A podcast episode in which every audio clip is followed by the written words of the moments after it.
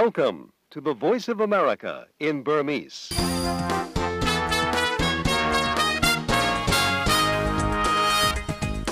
မင်္ဂလာညချမ်းပါသောရရှင်များရှင် VOA မြန်မာပိုင်းစီစဉ်ရဲ့2014ခုနှစ်မတ်လ4ရက်နေ့အင်္ဂါနေ့ညပိုင်းအစီအစဉ်တွေကို American ပြည်ထောင်စု Washington DC မြို့တော်ကနေဓာတ်ရိုက်ထုတ်လွှင့်ပေးနေပါပြီ။လိုင်းဒိုမီတာ24 25 32တို့ကနေဖမ်းယူနာဆင်နိုင်ကြပါတယ်ရှင်။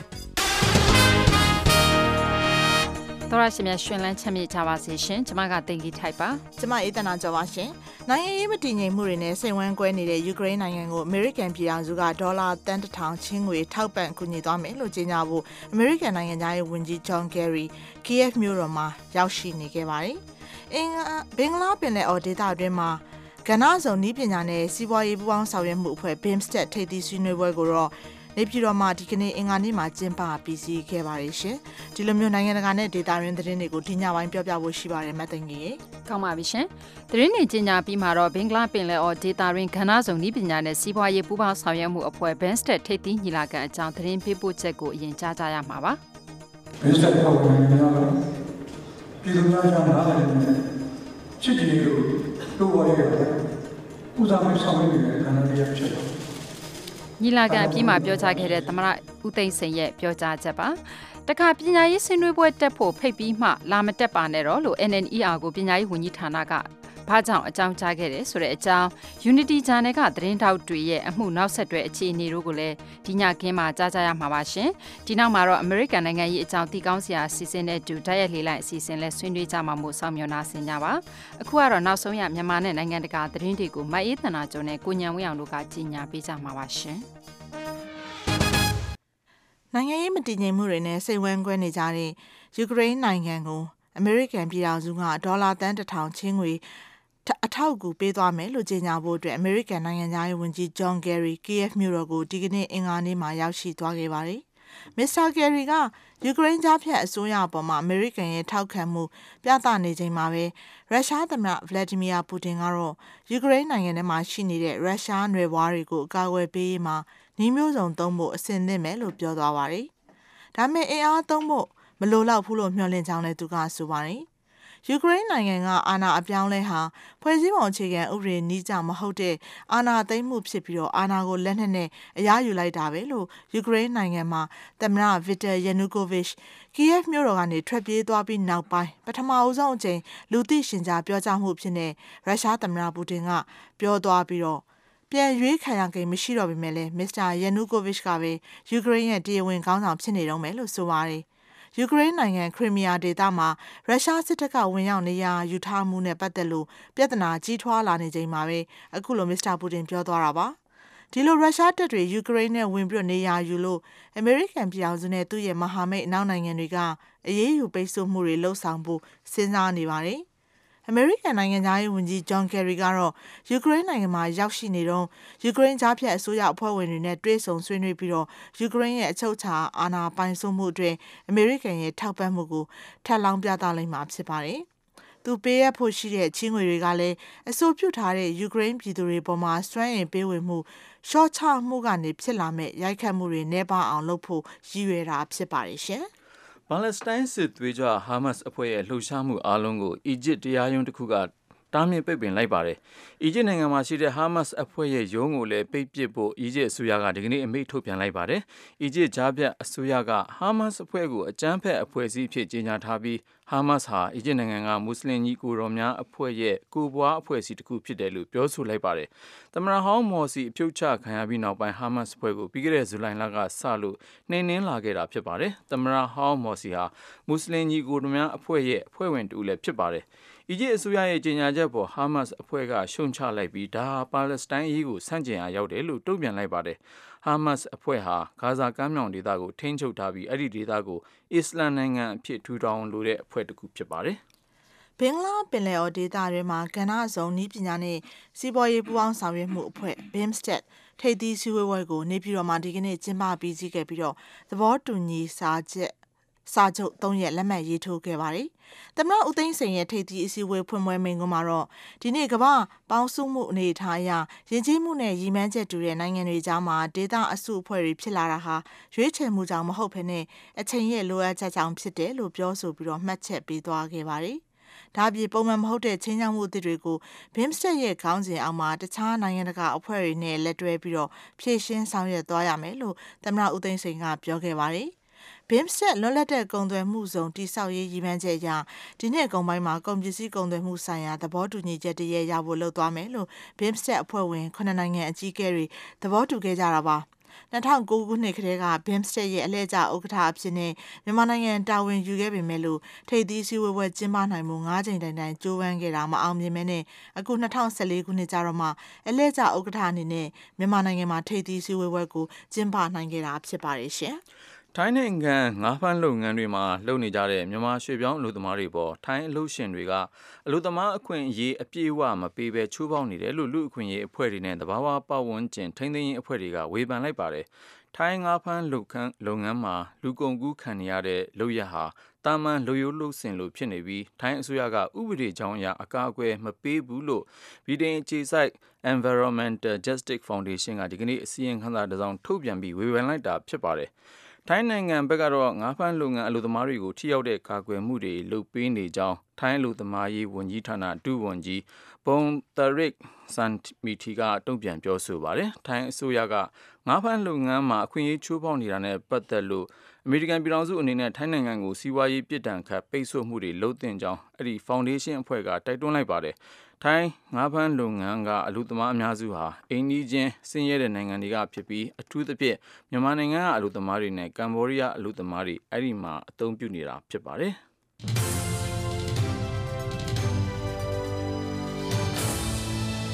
VOA American အတန်ညဘက်မြန်မာဘာသာအစီအစဉ်တွေကိုညပိုင်း9:00နာရီကနေ10:00နာရီထိလိုင်းနိုမီတာ24 kHz 1.123ညလိုင်းနိုမီတာ25 kHz 1.665 လိုင်းနိုမီတာ32 kHz 9355တို့ကနေထုတ်လွှင့်ပေးနေပါတယ်ခင်ဗျာ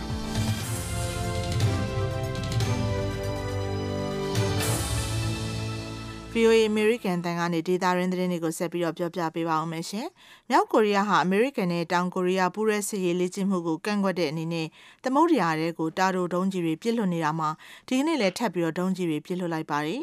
မြောက်ကိုရီးယားဟာဒုံးကျည်အများပြားပစ်လွှတ်တဲ့စနစ်ကိုသုံးပြီးတော့အရှိတောင်ဘက်ကမ်းရိုးတန်းကနေဒီကနေ့ပဲဒုံးကျည်၃စင်းကို35မိုင်လောက်အကွာဝေးရအောင်လို့ပစ်လွှတ်လိုက်တာလို့တောင်ကိုရီးယားကာကွယ်ရေးဝန်ကြီးဌာနကပြောပါတယ်။နောက်တော့နောက်ထပ်ဒုံးကျည်၄စင်းကို66မိုင်လောက်ရအောင်ထပ်ပြီးတော့ပစ်လွှတ်လိုက်ပါတယ်။ အရင်တစ်ပတ်ကစတင်တဲ့ဒီပြစ်ခတ်မှုတွေဟာတောင်ကိုရီးယားအမေရိကန်စစ်ရေးလေ့ကျင့်မှုနဲ့အချိန်ကိုက်ပြီးတော့လုပ်တဲ့ရန်စားတဲ့အပြုအမူဖြစ်တယ်လို့တောင်ကိုရီးယားကာကွယ်ရေးဝန်ကြီးဌာနပြောခွင့်ရသူကင်မင်ဆော့ကပြောပါတယ်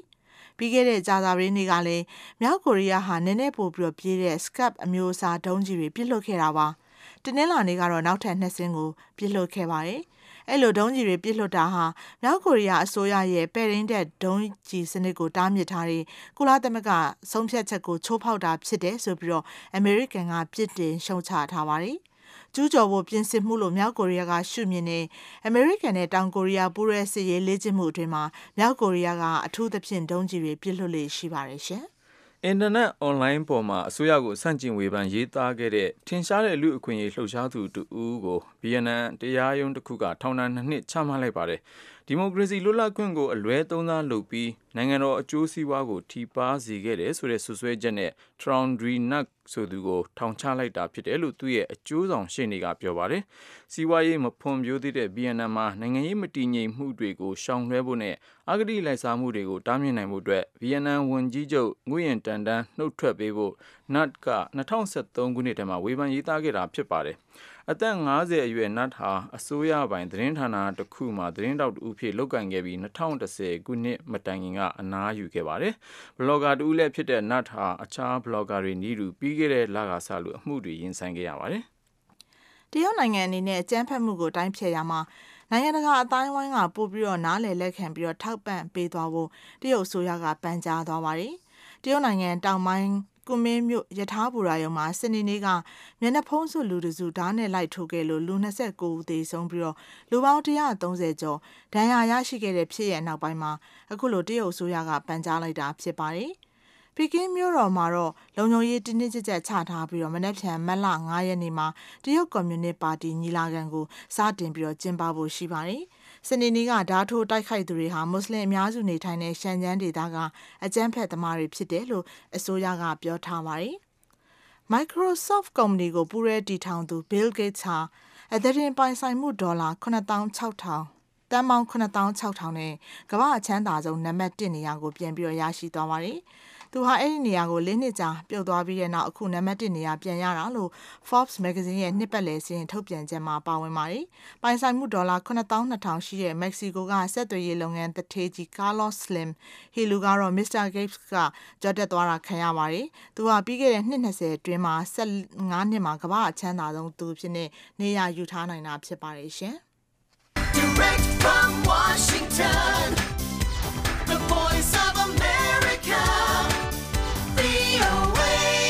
ထိတ်တန့်ရောက်သတင်းတွေကိုမအေးတနာကျော်နဲ့ကိုညာဝင်းအောင်တို့ကြီးညာပေးခဲ့တာပါအခုကတော့မြန်မာနိုင်ငံဆိုင်ရာသတင်းဆောင်းပါးတွေကိုပဲဓာတ်ရိုက်ထုတ်လွှင့်ပေးပါတော့မယ် ဘင်္ဂလားပင်လယ်အော်ဒေသတွင်ခဏစုံနည်းပညာနဲ့စီးပွားရေးပူးပေါင်းဆောင်ရွက်မှုအဖွဲ့ BIMSTEC ထိပ်သီးအစည်းအဝေးကိုနေပြည်တော်မှာဒီကနေ့ကျင်းပပြီးစီးခဲ့ပြီးတော့သဘောတူညီချက်စာချုပ်၃ရပ်ကိုလက်မှတ်ထိုးခဲ့ကြပါတယ်။ BIMSTEC လွတ်လပ်တဲ့ကုန်သွယ်မှုဇုံတိဆောက်ရေးရည်မှန်းချက်အရ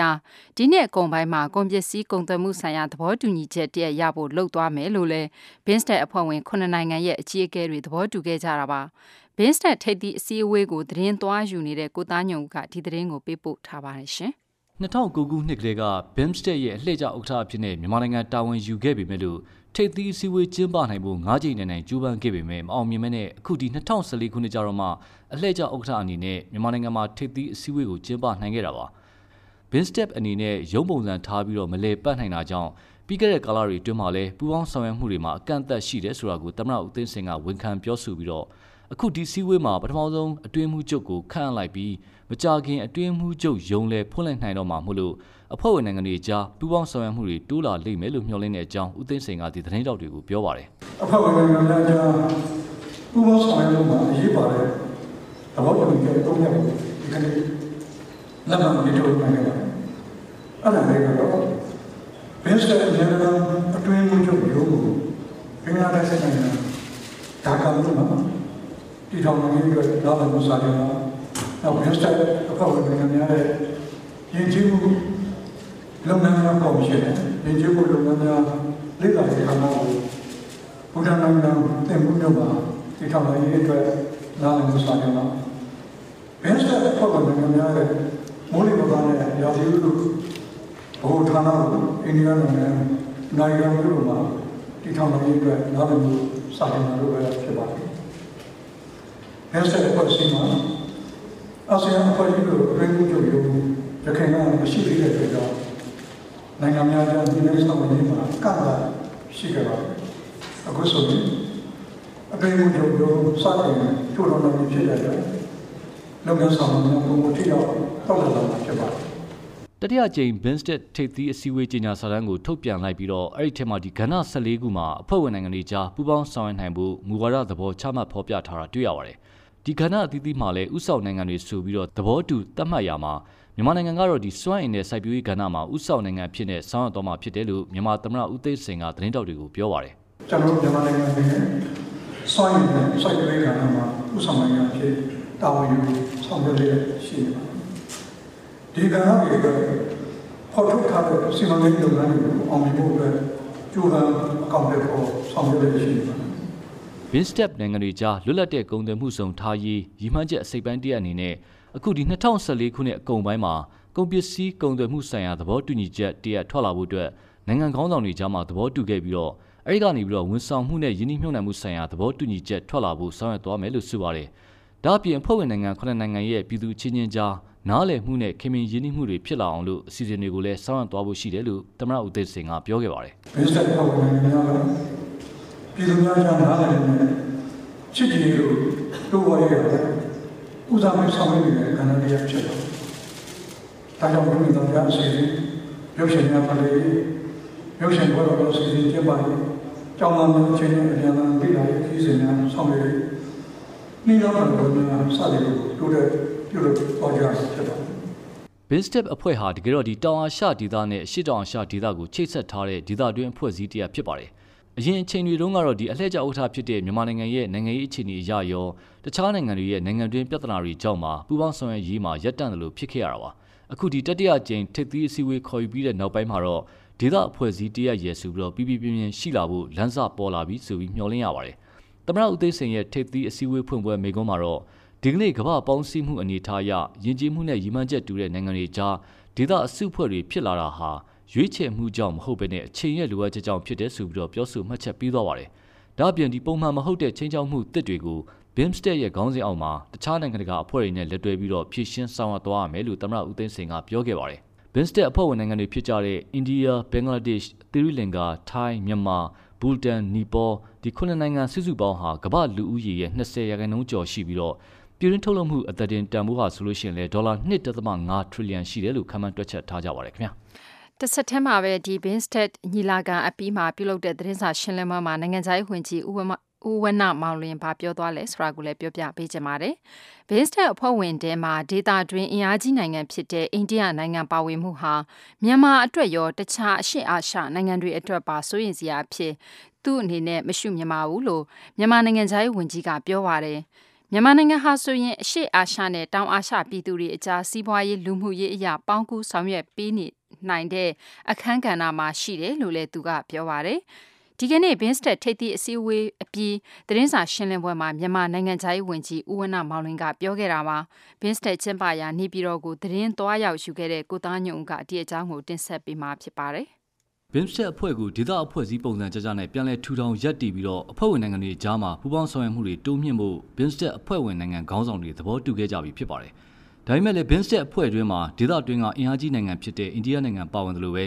BIMSTEC ရဲ့အခြေခံသဘောဟာလည်း1990အလွန်ခေတ်တုန်းကအိန္ဒိယနိုင်ငံရဲ့အရှိမြောင်နိုင်ငံသားရေးမူဝါဒကိုတီးပြီးတော့ဖြစ်လာတာပါ။ဒါကြောင့်မလို့ BIMSTEC ဟာအိန္ဒိယနိုင်ငံရဲ့လွှမ်းမိုးမှုကြီးလာနိုင်သလားနောက်တစ်ဖက်မှာဒေသတွင်းမှာရှိတဲ့အင်အားကြီးတရုတ်နိုင်ငံလိုမျိုးအာဆီယံအသင်းဖွဲ့လူတွေဘက်ကစိုးရိမ်စိတ်များရှိမလားဆိုပြီးတော့မေးခွန်းဖြစ်လာပါတယ်မြန်မာနိုင်ငံသားဝန်ကြီးဦးဝနမောင်လင်ကတော့ဒီအာဆီယံဘက်မှရောမြန်မာနိုင်ငံအနေနဲ့ရောဒါဟာစိုးရိမ်စရာမရှိပါဘူးလို့ဒီမေးမြန်းချက်ကိုဖြေပါတယ် India is one of the dialogue partner of ASEAN. And then uh, ASEAN, there are a lot of uh, dialogue partners as well as in the uh, context of East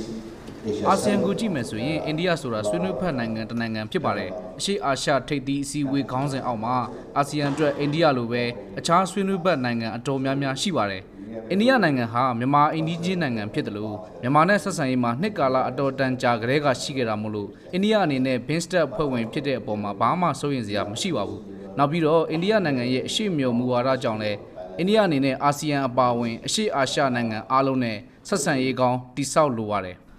မြန်မာနိုင်ငံဟာဆိုလို့ရှိရင်အာဆီယံအဖွဲ့ဝင်နိုင်ငံဖြစ်တယ်လို့ပဲလက်ရှိအားဖြစ်တော့အာဆီယံကိုဥဆောင်ရတဲ့အလှည့်ကျဥက္ကဋ္ဌတာဝန်ယူထားရတာပါ။ ဒါ့အပြင်မြန်မာနိုင်ငံဟာပထဝီတီရှိပုံရရောကုန်သွယ်စည်းပါးရပါဘင်းစတက်နဲ့အာဆီယံကိုပေါင်းကူးပေးနိုင်မဲ့အခမ်းကဏ္ဍမှာရှိတယ်လို့ဦးဝနမောင်လင်ကပြောပါတယ်။ As Myanmar has been geographically located in a very uh, strategic position between the uh, မြန်မာနိုင်ငံရဲ့ပထဝီတရှိပုံဟာတောင်အာရှဒေသနဲ့အရှေ့တောင်အာရှကိုတရားခင်းထားတယ်လို့မဟာဗျူဟာကြတဲ့အနေအထားဖြစ်ပါတယ်ကျွန်တော်တို့အနေနဲ့လည်း BIMSTEC နဲ့အာဆီယံအဖွဲ့ဝင်နိုင်ငံတွေအကြားမှာပေါင်းကူးပေးသွားဖို့တက်တက်ကြွကြွနဲ့လိုလိုလားလားရှိပါတယ်မြန်မာနိုင်ငံဟာပထဝီအနေထားရဒေသနှစ်ခုကိုချိတ်ဆက်ပေးုံနဲ့မဟုတ်ဘဲနဲ့ပြည်သူချင်းချင်းအကြားမှာစီးပွားရေးလူမှုရေးယဉ်ကျေးမှုအရဆက်ဆက်မှုတွေတိုးတက်လာဖို့ကိုလည်းအထောက်အကူဖြစ်စေမှာပါအခုချိန်မှာဒီ BIMSTEC အနေနဲ့တွင်းမှုချုပ်ရုံးကိုဖွင့်လှစ်တော့မှာဖြစ်ပြီးတော့အဖွဲ့ဝင်နိုင်ငံတွေနဲ့ပြည်သူတွေကြားဆက်ဆံရေးတွေတိုးတက်ကောင်းမွန်လာမယ်ဆိုရင်မြန်မာအပါအဝင် BIMSTEC အဖွဲ့ဝင်နိုင်ငံတွေအတွက်အကျိုးရလဒ်ကောင်းတွေဖြစ်လာလိမ့်မယ်လို့ဦးနာမောင်လင်ကပြောပါတယ်။ BIMSTEC နိုင်ငံတွေကြားမှာပူးပေါင်းဆောင်ရွက်ကြမယ့်ကဏ္ဍ14ခုတည်းစိုက်ပျိုးရေးနဲ့စွမ်းအင်မှာမြန်မာနိုင်ငံကဥဆောင်နိုင်ငံဖြစ်နေပါဝင်ခွင့်ရတဲ့အပေါ်မှာမြန်မာစိုက်ပျိုးရေးအတွက်အလားအလာကောင်းတွေဖြစ်လာလိမ့်မယ်လို့လည်းဦးနာမောင်လင်ကမျှော်လင့်တာတွေ့ရပါတယ်ခင်ဗျာ။ကိုသားညုံနေပြည်တော်ကနေသတင်းပေးပို့ခဲ့တာပါရှင်တစ်ဆက်တည်းမှာပဲဒီနေပြည်တော်မှာပညာရေးဝန်ကြီးဌာနကကြီးမှုကျင်းပမဲ့ပညာရေးဆွေးနွေးပွဲအကြောင်းကိုလည်းပြောပြပေးပါအောင်မယ် နေပြည်တော်မှာပညာရေးဝန်ကြီးဌာနကကြီးမှုကျင်းပမယ်ပညာရေးဆွေးနွေးပွဲတက်ရောက်ဖို့မြန်မာနိုင်ငံပညာရေးစနစ်ပြုပြင်ပြောင်းလဲရေးနိုင်ငံလုံးဆိုင်ရာကွန်ရက် NNER အဖွဲ့ကိုဖိတ်ကြားပြီးကမှဖိတ်ကြားမှုကိုပြန်လည်ရုပ်သိမ်းလိုက်ပါတယ်။အရင်ကအစိုးရနဲ့ NNER အကြားမြန်မာနိုင်ငံတွင်းပညာရေးပြုပြင်ပြောင်းလဲရေးဆိုင်ရာဆွေးနွေးမှုတွေရှိခဲ့ပေမဲ့ဗဟိုချုပ်ကင်မှုစနစ်နဲ့ဒီမိုကရေစီနီးလန်းကြ ပြုပြင်ပြောင်းလဲမှုတွေမှာသဘောထားကွဲလွဲမှုတွေရှိခဲ့တဲ့အတွက်အခုလိုရုပ်သိမ်းတာဖြစ်နိုင်တယ်လို့ NNER ကပြောဆိုခဲ့ပြီးအခုဖြစ်စဉ်ဟာရှေ့ဆက်သွားမဲ့ပညာရေးလုပ်ငန်းတွေကိုထိခိုက်မှုရှိလိမ့်မယ်လို့လည်းသုံးသပ်ပါတယ်။အသေးစိတ်ကိုတော့မတ်စုမွန်ကတင်ပြပေးပါမယ်ရှင်။ ပညာရေးဝန်ကြီးဌာန ပညာရေးမြင့်တင်မှု အကောင့်ထဲဖော်ရေးကော်မတီကနေ ကြီးမှုပြီးတော့နေပြည်တော်မှာ လာမယ့် မတ်လ9ရက်နေ့ကနေ6ရက်နေ့အထိ ကျင်းပမယ်အမျိုးသားအဆင့် လက်တွေ့ကျသော ပညာရေးပြုပြင်ပြောင်းလဲမှု ဆွေးနွေးပွဲကို တက်ရောက်ပေးဖို့ ပညာရေးစနစ် ပြုပြင်ပြောင်းလဲရေး နိုင်ငံလုံးဆိုင်ရာ NNER အဖွဲ့ကို ဖိတ်ကြားခဲ့တဲ့အတွက် တိုင်းနယ်ပြည်နယ်အသီးသီးက NNER ကိုယ်စားလှယ်အဖွဲ့ဝင်150တက်ရောက်နိုင်မှုနှစ်ဖက်ညှိနှိုင်းခဲ့ကြတယ်လို့ NNER ရဲ့ မူဝါဒရေးရာအဖွဲ့ဝင် ဒေါက်တာသိန်းလွင်က ပြောပါတယ် ကျွန်တော်နဲ့နှစ်ဖက်ညှိနှိုင်းပြီးတော့ကိုယ်စားလှယ်150တဲဖို့ဖို့ကိုလည်းပညာရေးဌာနကစီစဉ်ပေးမယ်လို့ပြောတယ်။အဲဒီကိုယ်စားလှယ်တွေကခရီးထွက်လာကြပြီ။နေပြီးတော့လည်းတချို့ရောက်ကြပြီ။မနေ့ညည9နာရီခွဲချမှာပညာရေးဌာနဘက်ကဖုန်းဆက်ပြီးတော့သူတို့ဖိတ်ကြားတာကိုဖျက်သိမ်းပါတယ်လို့ပြောတယ်။ဖျက်သိမ်းတဲ့အရာရှိကသူ့မှာဖိတ်ကြားခွင့်မရှိတဲ့အတွက်သူ့ရဲ့ပြောရပြောကြားမှုကိုရုပ်သိမ်းပါတယ်လို့ပြောတယ်ဗျ။အဲ့ဒါနဲ့ပြတ်သွားတာ။ဖိတ်ရှုပ်ထွေးမှုတွေရောတယောက်နဲ့တယောက်နားမလည်မှုတွေအဲ့ဒါတွေဖြစ်ကုန်တယ်ဗျ။အဲ့ဒါတွေကတော်တော်လေးဆိုးကျိုးဖြစ်တယ်။ဒီတဲ့ဆိုတာက ဒီအစိုးရဘက်ကတာဝန်ရှိတဲ့လူကြီးတွေကဒီလိုမျိုးတည်ရချာချာစီစဉ်ပြီးတော့မှအနီးကမှဖျက်သိမ်းတဲ့အတွက်ဒီအစိုးရပေါ်မှာပါယုံကြည်မှုကလျော့ပါသွားပြီခင်ဗျအခုလိုမျိုးဖိတ်ခေါ်မှုကိုပြန်ပြီးတော့ရုပ်သိမ်းတာနဲ့ပတ်သက်ပြီးတော့ NNER ကမတ်လ၄ရက်နေ့ရက်စွဲနဲ့သတင်းထုတ်ပြန်ခဲ့တယ်လို့ရန်ကုန်သမိုင်းမြို့မှာအာတော့ကကျောင်းတိုင်းမှာလည်းသတင်းစာရှင်းလင်းပွဲပြုလုပ်ပြီးအခြေအနေကိုရှင်းလင်းပြောကြားခဲ့ပါတယ်။နိုင်ငံရေးလူမှုရေးပညာရေးပြုပြင်ပြောင်းလဲရေးလှုပ်ဆောင်နေတဲ့မြန်မာနိုင်ငံတွင်းမှာပညာရေးကဏ္ဍဖွံ့ဖြိုးတိုးတက်အောင် ပညာရေးမူဝါဒတရပ်ချမှတ်နိုင်မှုအတွက် အစိုးရတာဝန်ရှိတဲ့သူတွေ ပညာရေးဝန်ကြီးဌာနအပါအဝင် ပညာရေးကော်မတီနဲ့ NNER ကွန်ရက်အဖွဲ့တွေ့ဆုံပြီး ဆွေးနွေးမှုတွေ အကြိမ်ကြိမ်ပြုလုပ်ခဲ့ဖူးပေမယ့် အစိုးရဘက်က ဗဟိုချုပ်ကိုင်မှုစနစ်နဲ့ သွားလိုပြီး NNER ဘက်က လွတ်လပ်ပြီး ဒီမိုကရေစီနည်းကျတဲ့ ပညာရေးကို ပြုပြင်ပြောင်းလဲ လုပ်ဆောင်လိုတဲ့အတွက် သဘောထားအမြင်ကွဲလွဲမှုတွေ ရှိခဲ့တယ်လို့လည်း ဒေါက်တာသိန်းလွင်က ပြောပါတယ် အရင်တော့ကျွန်တော်တို့နဲ့ဆွေးနွေးပွဲတွေ၃-၄ကြိမ်လုပ်ခဲ့ဘူးတယ်။အဲတွေ့ဆုံဆွေးနွေးတဲ့အချိန်တွေမှာကျွန်တော်တို့နဲ့ပညာရေးပြုပြင်ပြောင်းလဲမှုဆိုင်ရာအယူအဆတွေကတော်တော်လေးကွာခြားချက်ရှိခဲ့တယ်။ NNER ဘက်ကဒီမိုကရေစီနည်းကျတဲ့ပြုပြင်ပြောင်းလဲမှုကိုသွားစေချင်တယ်။ပညာရေးလွတ်လပ်ခွင့်ရှိစေချင်တယ်။အာဆရာဆရာမတွေလွတ်လပ်စေချင်တယ်၊သုတေသနတွေလွတ်လပ်စေချင်တယ်၊ကျောင်းသားတွေလွတ်လပ်စေချင်တယ်။အထူးသဖြင့်တိုင်းရင်းသားဒေသတွေရေးမှုတွေဓလေ့ထုံးစံတွေဘာသာစကားတွေလွတ်လပ်စေချင်တယ်။ဒါကျွန်တော်တို့ NNER ဘက်ကတင်ပြတာ။အစိုးရဘက်ကဆွေးနွေးတဲ့အခါကျတော့သူတို့ကပိုချုပ်ကင်မှုအတိုင်းပဲသွားချင်တယ်။ အဲ့ဒီမှာ ကျွန်တော်တို့နဲ့ ဆွေးနွေးမှုအချိန်ကြီးမှာ အဲ့ဒီအဆင်မပြေတာတွေရှိခဲ့တယ် အဲ့ဒါကြောင့် ကျွန်တော်တို့ ဖျက်သိမ်းတယ်လို့ထင်တယ်သူတို့နေပြည်တော်လုံးမဲ့အစည်းအဝေးက ကျွန်တော်တို့ကလည်း ကျွန်တော်တို့ မူဝါဒတိုင်း ဆက်လက်ကင်ဆွဲမယ် အစိုးရဘက်ကဘုကိုချုပ်ကံမှုလည်း ကျွန်တော်တို့ ကန့်ကွက်မယ် အဲ့ဒီအားကို သူတို့မြင်တဲ့အတွက် ဖိတ်ကြားထားမှုကို ဖျက်သိမ်းလိုက်တယ်လို့ အဲ့လိုကျွန်တော်ယူဆပါတယ်ခင်ဗျနိုင်ငံလုံးဆိုင်ရာပညာရေးနဲ့ပတ်သက်ပြီးတော့ပြုပြင်ပြောင်းလဲရေးအရှိန်မြင့်လှုပ်ဆောင်နေကြချိန်မှာရှေ့ဆက်လှုပ်ဆောင်ရမယ့်အစီအစဉ်တွေလုပ်ငန်းတွေထိခိုက်အောင်လို့တာဝန်ရှိတဲ့သူတွေဘက်ကမလှုပ်ဆောင်သင့်ဘူးလို့လည်းဒေါက်တာသိန်းလွင်ကဝေဖန်ပြောဆိုလိုက်ပါတယ်။ဟိုအစိုးရအဖွဲ့လူကြီးလုပ်ပြီးတော့ကျိုးတင်ညှိနှိုင်းထားပြီးသဘောတူထားပြီးတော့ချက်သိမ်းတဲ့အတွက်ဒါတို့ပုံမှာအယုံကြည်မှုကင်းမဲ့သွားတယ်။နေနည်းကကျွန်တော်တို့တိုင်းပြည်လုံးပါတယ်ပြည်နေတဲ့တိုင်းအနှံ့ရှိတယ်။ပညာရေးဖွဲ့စည်းတဲ့အများကြီးပါတယ်တိုင်းအနာတွေက ဘာသာရေးဖွဲ့စည်းတွေရောစာပေရင်းမှုဖွဲ့တွေရောကျောင်းသားသမဂ္ဂတွေဆရာသမဂ္ဂတွေပညာရေးဖွဲ့တွေအများကြီးပါတယ်အဲ့ဒီယုံကြည်မှုပြပြမှုကအများကြီးထိခိုက်တယ်ခင်ဗျဆိုအဲ့နောက်အနေနဲ့အစိုးရအနေနဲ့ကဂတိတည်တဲ့နဲ့တခုကိုစနစ်တကျလုပ်တဲ့နဲ့ပြည်သူလူထုကိုရဲ့အတန်ကိုနားထောင်တဲ့နဲ့ပြည်သူလူထုရဲ့လူလားချက်တွေကိုတတိတစားရှိတဲ့နယ်လို့ကျွန်တော်မြင်တယ် NNER ကဦးစီးပြီးတော့2023ခုနှစ်တုန်းကတိုင်းနယ်ပြည်နယ်အသီးသီးကပညာရှင်တွေ ပညာရေးဆိုင်ရာ ပါမောက္ခအကြောင်းဆရာ ဆရာမတွေ ကျောင်းသားကျောင်းသူတွေနဲ့ ပြည်သူ့လွှတ်တော် ပညာရေးမြင့်တင်မှုကော်မတီ အပါအဝင် နိုင်ငံရေးပါတီ အသီးသီးက ပုဂ္ဂိုလ်တွေပါ ပါဝင်တက်ရောက်ပြီးတော့ဆွေးနွေးကြတဲ့ ပညာရေးဆိုင်ရာ ညီလာခံကို ကျင်းပပြီးတော့အဲ့ဒီညီလာခံက ထွက်ပေါ်လာတဲ့ အမျိုးသားပညာရေးမူဝါဒ မူချမ်းကိုလည်း ပြည်သူ့လွှတ်တော်ကို တင်သွင်းထားပြီး ဖြစ်ပါတယ်။မြန်မာနိုင်ငံ ပညာရေးစနစ် ပြုပြင်ပြောင်းလဲရေး နိုင်ငံလုံးဆိုင်ရာကွန်ရက် NNER ကို 2012 အောက်တိုဘာလက ဖွဲ့စည်းခဲ့ပြီးတော့ မြန်မာနိုင်ငံဒေသအသီးသီးမှာရှိတဲ့ ပညာရေးနဲ့သက်ဆိုင်သူအားလုံးကြကြပြန့်ပြန့် ပါဝင်လာစေဖို့ဆိုပြီး ရည်ရွယ်ပြီးတော့ ပညာရေးကွန်ရက်အနေနဲ့ ဖွဲ့စည်းထားတာလည်း ဖြစ်ပါတယ်ရှင်။မဆုမွန်ရဲ့ ပြောပြ ချက်ပါမြန်မာသတင်းတပုတ်ကိုဆက်ပါမယ်ရှင်ပြည်တွင်းထုတ် Unity Channel မှာကာကွယ်ရေးပစ္စည်းစက်ရုံကိုလျှို့ဝှက်ဓာတုလက်နက်စက်ရုံဆိုပြီးသတင်းဖော်ပြမှုနဲ့တာဝန်ခံအိတ်တာကျုံနဲ့သတင်းထောက်တွေကိုမြန်မာနိုင်ငံလျှို့ဝှက်အဥပဒေပုံမှန်နဲ့ဖမ်းဆီးခဲ့ပြီးတဲ့နောက်ပခုတ်ကူခရိုင်တရားရုံးမှာမတ်လ3ရက်နေ့မနေ့ကရုံးထုတ်ခဲ့ပါတယ်ဓာတုပေဒလျှို့ဝှက်စက်ရုံမဟုတ်ဘူးဆိုရင်ဖမ်းဆီးထားသူတွေကိုဒီပုံမှန်တွေနဲ့အရေးယူဖို့မလိုအပ်ဘူးလို့ရှင်းတွေကရှောက်လဲခဲ့ကြတဲ့အကြောင်းကိုတော့မအေးအေးမာကသတင်းပေးပို့ထားပါတယ်ရှင်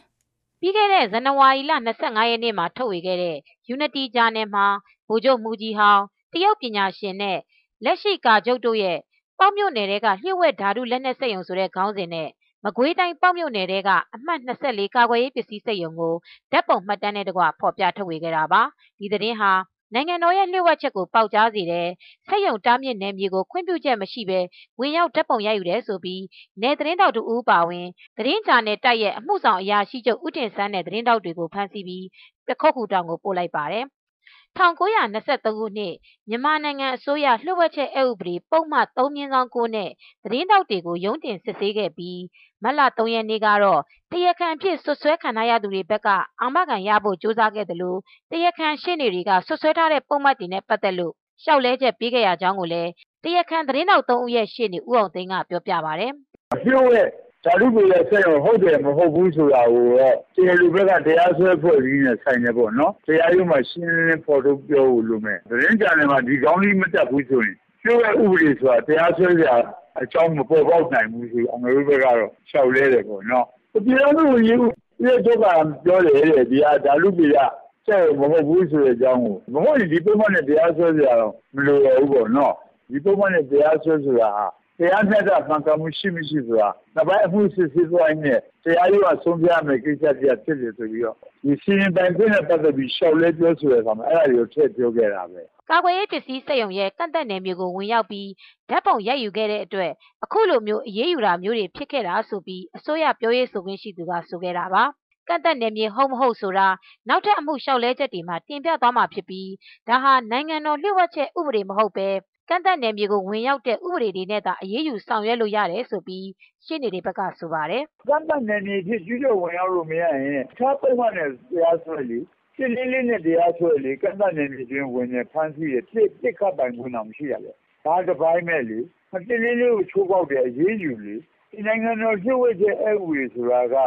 ဒီဒုတိယကမ္ဘာစစ် ဖြစ်မိမှာပေါ်ပေါက်လာတဲ့ ဒီလီယိုနဲ့ပတ်သက်တဲ့ကိစ္စတွေကို အဓိကထားတာပဲလေဆက်ရုံအပြင်အခွန်ရရုံနဲ့ ဒါကျုပ်ရဲ့သတင်းပေါက်ကြားတယ်လို့ ပြောရအောင်လောက်ကလည်းဒီရှိတဲ့ဥပဒေကို အသုံးပြုတဲ့အခါမှာခွေအဝင်ခွေမတတ်နိုင်တာတွေလည်း အများကြီးရှိတာပဲလေနော်ရှိဝိချက်ဟိုပေါက်ကြားတယ်ဆိုတဲ့ဟာမျိုးပြောပြီးတော့ တကယ်ကြတော့ ဒါရင်းကြတဲ့သမားတွေကိုယ်တိုင်က သူတို့ level ကို သူတို့ ကျိုးစွတဲ့စကားလုံးကို သူသုံးတာ တကယ်တော့ ဒါကြီးကရှိဝိချက်ဟိုမှ မဟုတ်ဘဲနဲ့ အခုလို့ဆိုလူတွေအလုပ်သမားတွေဝင်သွားတာလုတ်ကင်နေဒီဒင်းဒီပြင်းနေတာပြုတ်ဝတ်တဲ့အလုပ်တစ်ခုလို့ပြောလို့မရနိုင်ဘူးလေသူကဒီကန့်တတ်တဲ့ဝင်ခွင့်စစ်ဆေးတာလို့ဘာလို့ညာလို့မရှိလို့လေအခုလို့ဒီနောက်ဆိုတဲ့ပုံကိုယ်တွေကအသာဝူးတွေဝင်ပြီးရိုက်တယ်ဆိုတဲ့သဘောမျိုးအဖြစ်ကောင်းဖြစ်နိုင်တာပေါ့နော်ပြစ်မှုကျူးလွန်ကြောင်းထင်ရှားရင်တော့ထောင်ဒဏ်14နှစ်ထိပြစ်ဒဏ်ကျနိုင်တာပါ အာမခံရဖို့နဲ့ပခောက်ကူခရိုင်တရားရုံးကနေရုံးပြောင်းလျှောက်ဖို့အတွက်တရားခံရှင်းနေတွေဘက်ကတောင်းဆိုခဲ့ပေမဲ့တရားရုံးကခွင့်ပြုချက်မပေးခဲ့ဘူးလို့ဆိုပါတယ်။ Unity Journal ရဲ့အမှုဆောင်အက်ဒီတာချုပ်ဦးထင်ဆန်းရဲ့မိသားစုဝင်လည်းဖြစ် Journal တိုက်ရဲ့ရုံးပိုင်းဆိုင်ရာတာဝန်ရှိသူလည်းဖြစ်တဲ့ကိုအောင်ဝင်းထွန်းကအခုလိုပြောပြပါတယ်။အမကန်တောင်းတဲ့ခါမှာတရားရုံးကတော့လောလောဆယ်တရားခံလည်းမစစ်ကြသေးဘူး။တရားလိုတွေလည်းမစစ်ကြသေးဘူး။အဲ့တော့ ဘာမှအခြေအနေမသိရသေးတဲ့အတွက်သူတို့အနေနဲ့လောလောဆယ်အာမခံကိုသူကနောက်ခေါက်တွေမှာဆက်ပြီးလျှောက်ခိုင်းပါတယ်။ကျွန်တော်တို့လက်ရှိကတော့ဟိုပကုတ်ခုခရိုင်ပေါ့ခင်ဗျာ။နယ်ပေါ့။နယ်ကနေဒီရန်ကုန်တိုင်းကိုပြန်ပြောင်းဖို့ပေါ့။ရန်ကုန်ကိုပြောင်းဖို့ပါခင်ဗျ။မကွေးတိုင်းပေါက်မြို့နယ်12နိုင်ကျော်မှာဝေးတဲ့လေအေက3300ကျော်ပေါ်မှာတိစောက်ထားတဲ့ကာကွယ်ရေးပစ္စည်းစက်ရုံကြီးနဲ့ပတ်သက်လို့မြေသိမ်းခံရတဲ့လယ်သမားတွေရဲ့နစ်နာမှုတွေကိုလိုက်လံစုံစမ်းရင်း Unity Journal မှာကာကွယ်ရေးပစ္စည်းစက်ရုံသတင်းဆောင်ပါထုတ်ပြန်ခဲ့မှုကြောင့်သတင်းသမားတွေအရေးယူခံခဲ့ရတာပါ။ သတင်းနဲ့စာနယ်ဇင်းလောကမှာတော့သတင်းလွတ်လပ်ခွင့်စာနယ်ဇင်းကျင့်ဝတ်တွေနဲ့ပတ်သက်လို့အငင်းပွားပဲရှိနေပြီးလူ့အခွင့်အရေးအဖွဲ့တချို့ကလည်းအာဏာပိုင်တွေကိုမေးမြန်းပြောဆိုမှုတွေရှိခဲ့ပါတယ်ရှင်။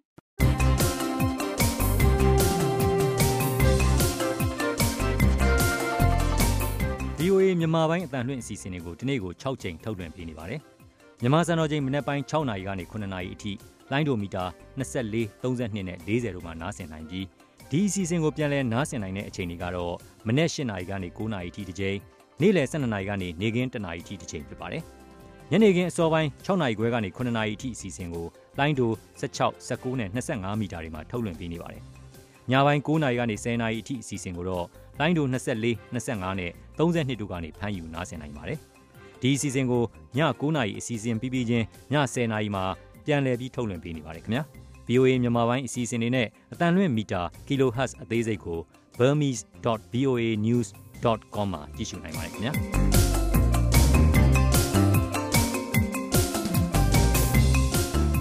မင်္ဂလာညချမ်းမှာသောရရှင်များရှင် VOA မြန်မာပိုင်းစီစဉ်ရဲ့အင်္ဂါနေ့ညပိုင်းထုတ်လွှင့်ချက်တွေကိုလိုင်းဒိုမီတာ24 25 32တို့ကနေဆက်ပြီးတော့ထုတ်လွှင့်ပေးနေပါတယ်။မကြခင်မှာတော့အင်္ဂါညပိုင်းဓာတ်ရိုက်လေးလိုင်းစီစဉ်ကိုဆွေးနွေးကြတော့မှာပါ။ ဒီမတိုင်ခင်တော့အပတ်စဉ်ကဏ္ဍတစ်ခုဖြစ်တဲ့အမေရိကန်နိုင်ငံရေးအကြောင်းသိကောင်းစရာအစီအစဉ်ကိုနားဆင်ကြရအောင်ပါရှင်။ကိုသိန်းထိုင်ဦးကအစီအစဉ်တင်ဆက်တာဖြစ်ပါတယ်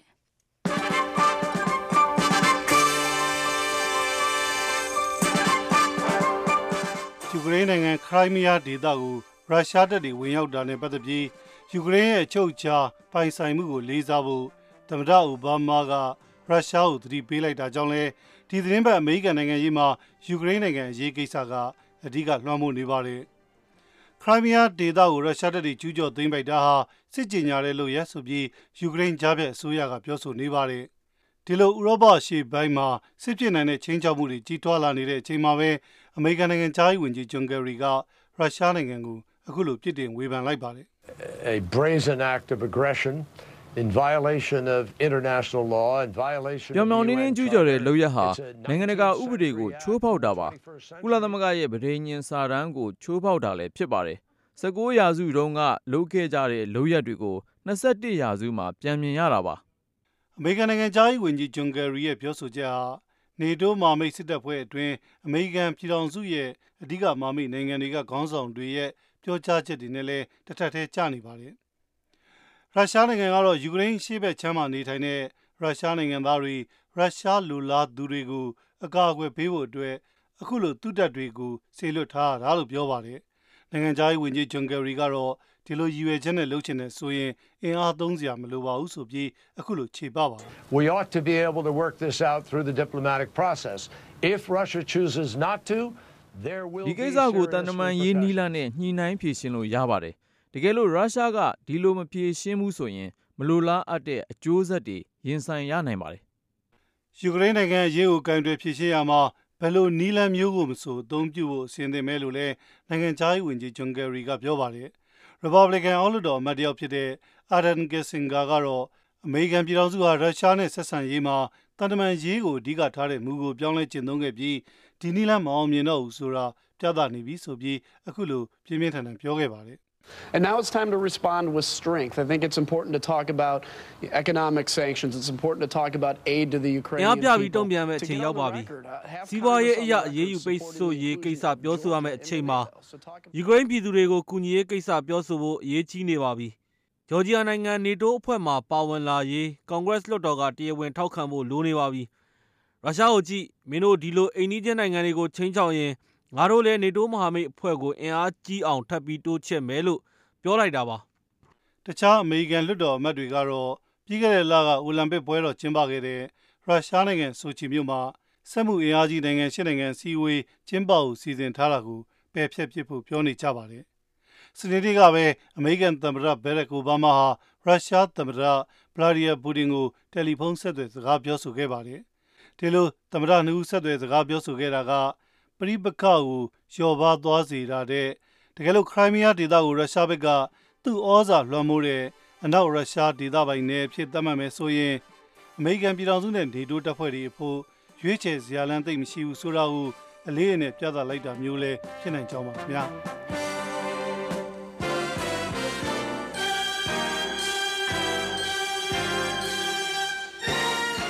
သိန်းထိုင်ဦးစီစဉ်တင်ဆက်တဲ့အမေရိကန်နိုင်ငံရဲ့အကြောင်းတည်ကောင်းစရာကဏ္ဍကိုနားဆင်ခဲ့ကြရတာဖြစ်ပါတယ်ရှင်။အခုကတော့သောရရှင်တို့စောင့်မျှော်နေကြတဲ့ဓာတ်ရိုက်လေးလိုင်းဆွေးနွေးကန်အစီအစဉ်ကိုထုတ်လွှင့်ပေးရမယ်အလှည့်ပါ။ကိုဇော်ဝင်းလှိုင်ကစီစဉ်ပြီးထုတ်လုပ်သူကတော့မဆုမွန်ဖြစ်ပါတယ်ရှင်။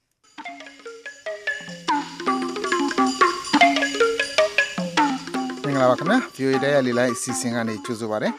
ကျွန်တော်တို့ဒီကနေ့ဆွေးနွေးကြမယ့်အကြောင်းအရာကတော့မြန်မာနိုင်ငံထဲမှာကျန်းမာရေးပညာရေးလူမှုရေးစတဲ့ကဏ္ဍတွေမှာလာရောက်ကူညီလှုပ်ဆောင်ပေးနေကြတဲ့နိုင်ငံတကာ NGO အဖွဲ့အစည်းတွေရဲ့အရေးပါမှုဘယ်လောက်ရှိသလဲဆိုတဲ့ကိစ္စပဲဖြစ်ပါတယ်ဒီကိစ္စကိုဆွေးနွေးဖို့ဖြစ်လာတဲ့အဓိကအကြောင်းရင်းကတော့ MSF အဖွဲ့အနေနဲ့ရခိုင်ပြည်နယ်အတွင်းမှာနားလည်မှုစာကျွမ်းလွှာတွေချိုးဖောက်တယ်ဆိုပြီးတော့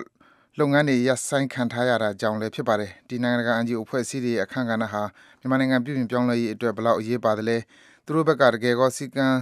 တတ်မှတ်ချက်တွေကို ချိုးဖောက်မှုတွေ ရှိခဲ့သလားဆိုတာတွေကို ဆွေးနွေးကြဖို့ ဖြစ်ပါတယ် ကျွန်တော်တို့ ဒီကနေ့ အဓိက ဆွေးနွေးကြဖို့ ဖိတ်ခေါ်ထားတဲ့သူတွေကတော့ NGO လုပ်ငန်းတွေမှာထက်တဲ့ဝင် ဝင်ရောက် လုပ်ကိုင်နေတဲ့ Triangle Women Sport Group ဖွဲ့က Markin Lee နောက်ဒီ AZG လို့ခေါ်တဲ့ဒီ MSF အဖွဲ့နဲ့ဟိုတသားရဲလို့ဖြစ်နေတဲ့ ဒီအဖွဲ့မှာ တာဝန်ထမ်းဆောင်ခဲ့ဘူးတဲ့သူတွေလည်းကျွန်တော်တို့ဖိတ်ခေါ်ထားပါတယ်။နောက်ဒီတခြားဒီလူမှုရေးလုပ်ငန်းတွေ NGO လုပ်ငန်းတွေမှာ တတဲ့ဝင်ဝင်ရောက်လုပ်ကိုင်နေကြတဲ့သူတွေကိုကျွန်တော်တို့အဓိကထားဖိတ်ခေါ်ထားတာဖြစ်ပါတယ်ခင်ဗျ။လောလောဆယ်တော့ကျွန်တော်တို့ဒီ line ပေါ်မှာမခင်လေးရောက်နေပြီလို့ကြားပါတယ်ခင်ဗျ။မခင်လေးရှိပါလားခင်ဗျ။ကဲရှိပါတယ်ဟုတ်ကဲ့မခင်လေးမခင်လေးနဲ့ပဲအရင်ဆုံးစလိုက်ကြရအောင်ပါဆိုတော့အခုမြန်မာနိုင်ငံရဲ့ပြည်ပြင်ပြောင်းလဲရေးကဏ္ဍတွေမှာဒီနိုင်ငံတကာ NGO အဖွဲ့အစည်းတွေရဲ့အရေးပါမှုအခမ်းကဏ္ဍကဘယ်လောက်များရှိပါသလဲခင်ဗျအဲအဲ့ဒါကိုပြောရမယ်ဆိုရင်တော့ကျွန်တော်တို့အရေးပါတဲ့အခမ်းကဏ္ဍကတော့ ဟိုတော်တော်များတယ်လို့ပြောလို့ရပါတယ်။ဘာလို့လဲဆိုတော့ကျွန်တော်တို့အစအခုမှတိုင်းပြည်ရဲ့အပြောင်းလဲစားရတဲ့အစကအရင်ကကျွန်တော်တို့ဟိုပြည်တွင်းကလူတွေအတွက်လည်းအစ်စ်ပြည်ပကလူတွေအတွက်လည်းကျွန်တော်တို့နိုင်ငံအခုချိန်မှာဆိုတော့အရင်ဟိုမှဟိုဆွဲဆောင်မှုရှိနေတဲ့နိုင်ငံတစ်ခုဖြစ်နေတော့ပြင်ပကနိုင်ငံတကာအဖွဲ့အစည်းတွေကလည်းကျမတို့နိုင်ငံတွေဝင်နေကြတယ်လက်လက်ချင်းကန်ကြတယ်ပေါ့ဆိုတော့ဒီချိန်မှာကျမတို့တို့ကတော့နိုင်ငံတကာ NGO ရဲ့အခမ်းကဏ္ဍအရေးပါပါတယ်။ဘာဖြစ်လို့လဲဆိုတော့ကျမတို့က ဓာတ်လျှောက်နှိမ့်ချတာများအာနာရှင်စနစ်အောက်မှာပိတ်နေရတဲ့အတွက်ကျမတို့က ဟိုနားပိတ်မျက်စိပိတ်ဖြစ်နေတယ်ခတ်တုံးတုံးနေဖြစ်နေတယ်ဒါပေမဲ့အဲ့ဟာအကုန်လုံးလားဆိုတော့လည်းအဲ့လိုတော့လည်းမဟုတ်ပါဘူးတချို့ကတော့သူ့အတူအစားတွေကဟိုလေ့လာထားမှုတွေသူတို့ရဲ့ချက်တမ်းမှုအတွေ့အကြုံတွေနဲ့လုံနိုင်ကံရင်တွေတချို့ရှိပေမဲ့ကျမတို့အများစုကတော့ကျမတို့အပါဝင်ပေါ့နော်သိချင်ကံရင်စိတ်လည်းရှိပါတယ်တက်ကြွမှုလည်းရှိပါတယ်ဒါပေမဲ့ကျမတို့ချက်တမ်းမှုကျမတို့မှာပညာလူပညာနိုင်ငံတကာရဲ့အတွေ့အကြုံကြတော့အားနည်းတဲ့အတွက် ဒီ INGO တွေကတစ်ဆင့်ပဲကျမတို့ကကျမတို့အတွက်ဒီပညာအကူအညီရောအခြားအကူအညီတွေအကုန်လုံးကိုကျမတို့ကသူတို့ရှိရနေပြီးကျမတို့ပြန်ပြီးတော့လေ့လာသင်ယူနေရတဲ့အတွက်ဒါတစ်ချက်ပေါ့နော်ကျွန်တော်ကတော့ဒီမှာဆက်ပြောဖို့လိုလားနောက်မှပဲဒီမှာပြောဖို့လိုလားတော့မသိဘူးရှင်ဟုတ်ကဲ့ကျွန်တော်တို့ဆက်ပြောကြတာပေါ့ခင်ဗျာပြီးတော့မှအခုလောလောဆယ်တော့ကျွန်တော်တို့လေလိုင်းပေါ်မှာရောက်နေတဲ့ဦးဝင်းမျိုးသူ EcoDev အဖွဲ့ကဦးဝင်းမျိုးသူကိုကျွန်တော်လေလိုင်းပေါ်ဖိတ်ခေါ်ချင်ပါတယ်ခင်ဗျာ ဟုတ်ကဲ့ပါဟုတ်ကဲ့ဝင်းမြုပ်သူရေဆိုတော့ကျွန်တော်တို့စသချင်းကတော့ဟောဒီနိုင်ငံတကာ NGO အဖွဲ့အစည်းတွေအရေးပါမှုလေးကိုကျွန်တော်တို့အရင် highlight လုပ်ပြီးတော့ပြောကြမလားလို့ပါဆိုတော့ဆိုတော့မခင်ဖြူမခင်လေးလည်းကျွန်တော်တို့ဟိုတိုင်းတာတစ်ခုတည်းသူလည်းပြောထားပြီးပေါ့နော်ဆိုတော့ဦးမျိုးသူလည်းပြောပြပါအောင်နိုင်ငံတကာ NGO အဖွဲ့အစည်းတွေအရေးပါမှုခံကဏ္ဍဘယ်လောက်ရှိသလဲဆိုတာဆိုနိုင်ငံတော်ဒီနိုင်ငံတကာ NGO တွေရဲ့ခန်းကဏ္ဍကတော့ဆောင်းပြောလို့ပေါ့ဗျာ ကျွန်တော်တို့ဒေသခံရပ်ဖွဲ့လူဖွဲ့စည်းတွေအတွက်ကိုဆောင်းပြောလို့ဤပညာအပြောင်းလဲတွေအတွက်လည်းအရေးကြီးပါတယ်နောက်တစ်ခုကကျွန်တော်တို့အားထားမဲ့ငွေချေးရင်းမြစ်အတွက်လည်းရေးကြည့်ပါတယ်ဒီတဲ့ပိုရေးကြည့်တာကျွန်တော်မြင်တာက international NGO တွေဒီမှာများများရှိခြင်းဟာကိုနိုင်ငံတကာရဲ့ legitimacy ပေါ့ဗျာနိုင်ငံတကာမှာတရားဝင်မှုကိုအတိအသက်တွေဖြစ်ဟိုပြသပြီးသားဖြစ်တယ်ဆိုတဲ့အတွက်ကို ဟိုနိုင်ငံရဲ့ပွင့်လင်းမှုနိုင်ငံရဲ့ဒီမိုကရေစီတောင်းလဲမှုရဲ့ပြရုပ်တစ်ခုလည်းဖြစ်ပါတယ်ဗျာဒီအတွက်လည်းဟိုအသုံးဝင်တယ်လို့ကျွန်တော်မြင်ပါတယ်ဆိုတော့လည်းပဲဘယ်ကိစ္စမဆိုတော့လို့အစိုးကောင်းတွေလည်းရှိတဲ့ခါကြတော့ခါကြတော့ဒီထဲမှာလည်းချိုးဆွမ်းပြတဲ့ပြောစရာရှိတာတွေလည်းရှိမှာပေါ့ဗျာဟုတ်ကဲ့ခင်ဗျ ဟုတ်ကဲ့ဦးမျိုးစီကျေးဇူးတင်ပါတယ်ဆိုတော့နောက်ကျွန်တော်ဒီလိုင်းပေါ်ကိုမမေဇဘယ်ဖြူကိုဖိတ်ခေါ်ချင်ပါတယ်ခင်ဗျမမေဇဘယ်ဖြူကလည်းဆိုလို့ရှိရင်လည်းဒီ AZG ဒီအဖွဲ့မှာတော်တော်လေးနှစ်တော်တော်ကြာကြာလှုပ်ဆောင်မှုတော့ဒီမတ်မေဇဘယ်ဖြူကဟို INGO နဲ့ပတ်သက်လို့ရှင်ပို့ပြီးတော့အတွင်းကြာကြာသိမယ်ထင်ပါတယ်ဆိုတော့မမေဇဘယ်ဖြူတည်သလောက်ကိုအရင်ပြောပြပါအောင်ပြောပြပါအောင်ဟုတ်ကဲ့ဟိုကျမကတော့ဒီ ရင်ရင်တွေတုန်းကလည်းကျမတို့နိုင်ငံတွေမှာလူမှုရေးအသင်းဖွဲ့တွေဆိုတာတကယ်တော့တိတ်ကြီးဟိုစိတ်နဲ့ကိစ္စတော့မဟုတ်ပါဘူးပေါ့နော်ကျမတို့မှာဒီသွေးလူရှင်အသင်းတို့နိုင်ရေးကူညီမှုအသင်းတို့ကျမတို့ရဲ့ community ထဲမှာကိုယ့်ရဲ့စိတ်စေတနာနဲ့ကိုရက်ကိုရက်ရွာကိုလူထုအတွက်ကိုလုပ်ပေးနေတဲ့အဖွဲ့အစည်းတွေလည်းအများကြီးပဲရှိပါတယ်ဒါပေမဲ့ဒီ BB ဆိုင်ရာကလာတဲ့အဖွဲ့အစည်းတွေနဲ့ကြွားချမှုကတော့ဟဟိုသူတို့မှာကျမတို့နိုင်ငံကလူတွေလေ့လာသင်ယူစရာအချက်လက်တွေအများကြီးပဲရှိပါတယ်။ဤပညာပိုင်းအရာရောပေါ့နော်။ပြီးတဲ့အခါမှာလှုပ်ထုံးလုံနေရော ပို့ပြီးတော့စီကံစနစ်တကျနဲ့ပေါ့နော်ကျမတို့အတွက်ဟိုလေ့လာသင်ယူမှုအခွင့်အလမ်းတွေအများကြီးပဲရခဲ့ပါတယ်။ကျမကတော့ကျမရဲ့ဒီလူမှုဖွံ့ဖြိုးရေးလှုပ်သားဘဝကို AZG အဖွဲ့နဲ့ပေါ့နော်ပထမဦးဆုံးစတင်ခဲ့တာပါ။ကချင်ပြည်နယ်မှာပါ။အဲ့တော့ကျမဒီ AZG အဖွဲ့မှာ9နှစ်ကျော်လောက်လုပ်ခဲ့တဲ့ကျမရဲ့အတွေ့အကြုံအရပြောရမယ်ဆိုရင်တကယ်ကိုအဖွဲ့အစည်းအနေနဲ့ကတော့အရန်ကိုကောင်းတဲ့ရည်ရွယ်ချက်တွေရှိပါတယ်ကျမတို့ဒီအဲ ငှက်ဖျား TB နဲ့ပေါ့နော် HIV AIDS ရောဂါနဲ့ပတ်သက်ပြီးတော့မှအခမဲ့ဆေးဝါးကူညီတဲ့လုပ်ငန်းတွေကိုနှစ်ပေါင်းအကြာကြီးပဲလုပ်ခဲ့ပြီးတော့တကယ်ပဲ